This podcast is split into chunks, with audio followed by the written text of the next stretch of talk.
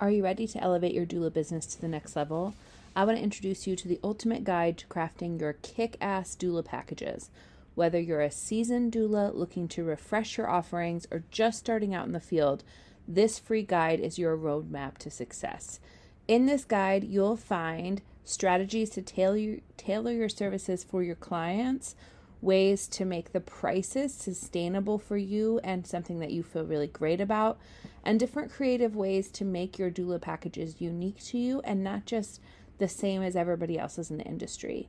This is a free guide and you can download it right now. Head over to harroddoulaservices.com slash doula packages to get your copy today.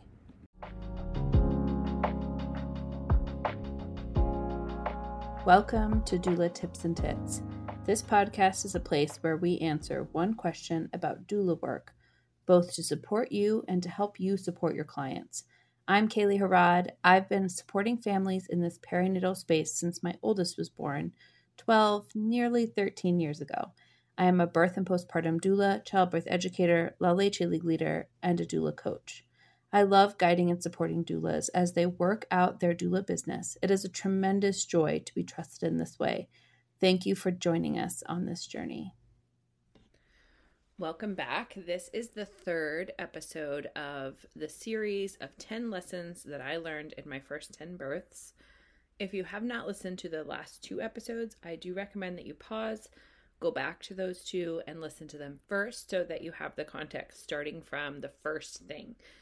So, the first thing I mentioned was eating. Second is peeing, which you need to go back and listen to have some context of what that means. Number three is that it's rarely a rush. and number four is always have your bag ready. Now, today we're covering five and six. So, five is get to know the providers and the nurses and don't assume that they're hostile. Number six is have your notes with you. Now, excuse me. Um, number five, I just want to dive into a little bit. So, when I first became a doula, my understanding was that providers really didn't like doulas. Now, that is sometimes the case, right?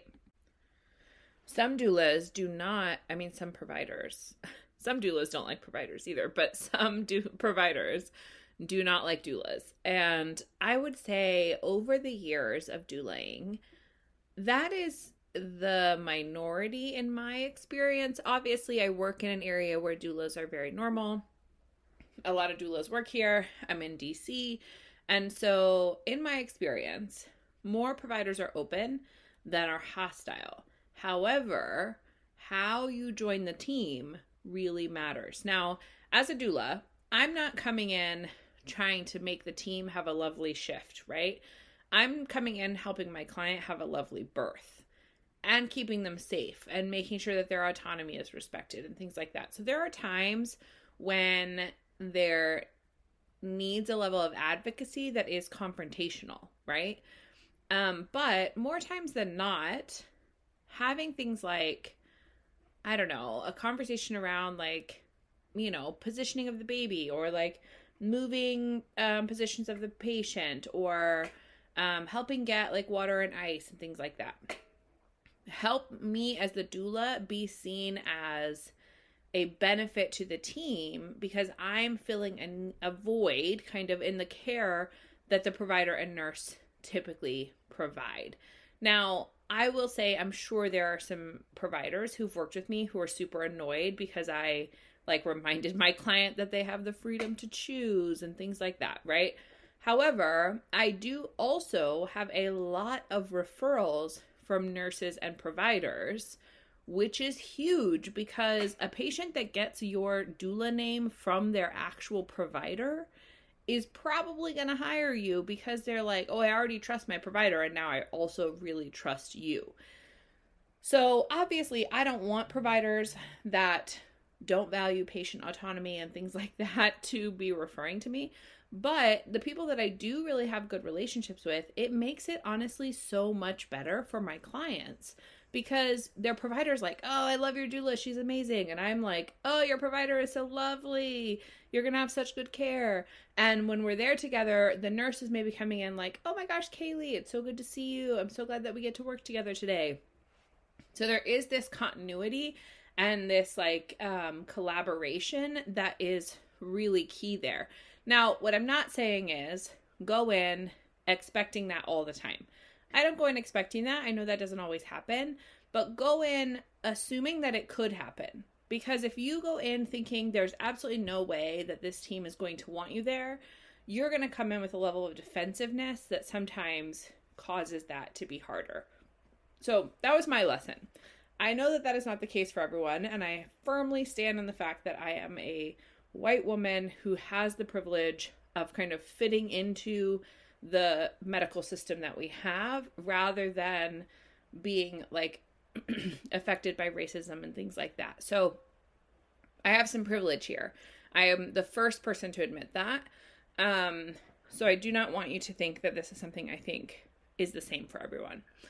Okay, so number six, have your notes with you. Now, this is something that is really after having a couple births of feeling like I wasn't going to remember something or someone really wanted something that I don't know what it was or um I can't remember if they're having a boy or a girl and those kind of things. Like once you get kind of a little ways down your doula road, you sometimes have some details that don't get retained. Now we're all different in this, right?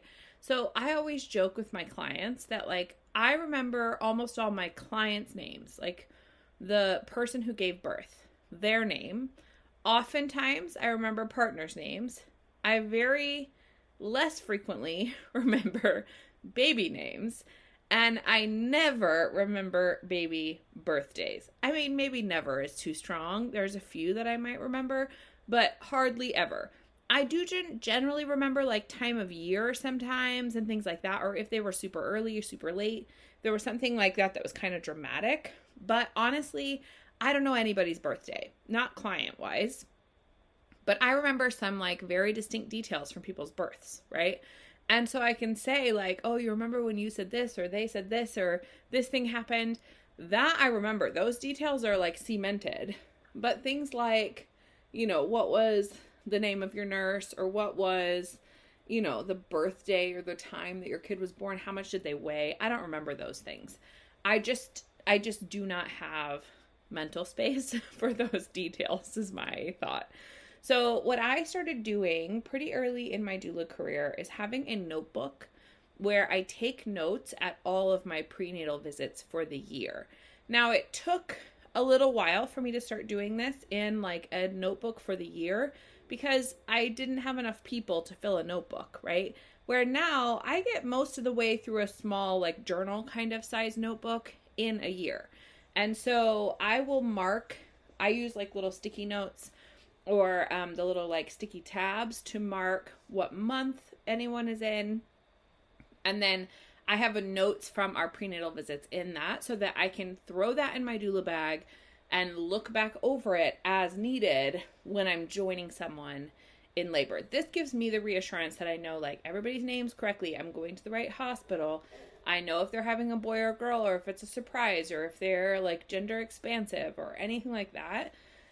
And so that's something that is super helpful for me that I learned early early on and I have found to be a really lovely part of my business. So, so that is 5 and 6. We have four more lessons. Um, I hope that you stick around for them. And um, if you have not already, I would love for you to subscribe. I put out a um, bi weekly or bi monthly newsletter every other week. Is that bi monthly? I need more sleep today. Um, I think that's bi monthly. Is that true? I'm going to look that up. So, every other week, there is a newsletter that goes out with all kinds of fun information and also the latest podcast episodes and also any workshops or um, classes that I have coming up. So if you want to be a part of that newsletter and not miss anything that's happening around these parts, that is in the show notes. You are welcome to um, subscribe to that. I would love to have you there. And if you have tips to add or want to comment or ask questions about the tips that I've that I've shared so far, I would love for you to connect with me on Instagram at Harrod Doula so that we can connect over there and follow each other and get to know you a little bit better. All right. I will see you in the next episode. Thanks for joining us for this episode of the Doula Tips and Tits podcast. If you learned something today or had an aha moment, we'd love for you to share that on Instagram and tag us at Harrod Doula so we can celebrate alongside you. If you found this podcast helpful, we would so appreciate you taking a second to leave a rating and a review on your favorite podcast app. That helps other doulas find us as we do this work together. This podcast is intended as educational and entertainment. It is not medical advice or business advice. Please consult your own medical or legal team for your own needs around your health and your business. We'll see you again soon.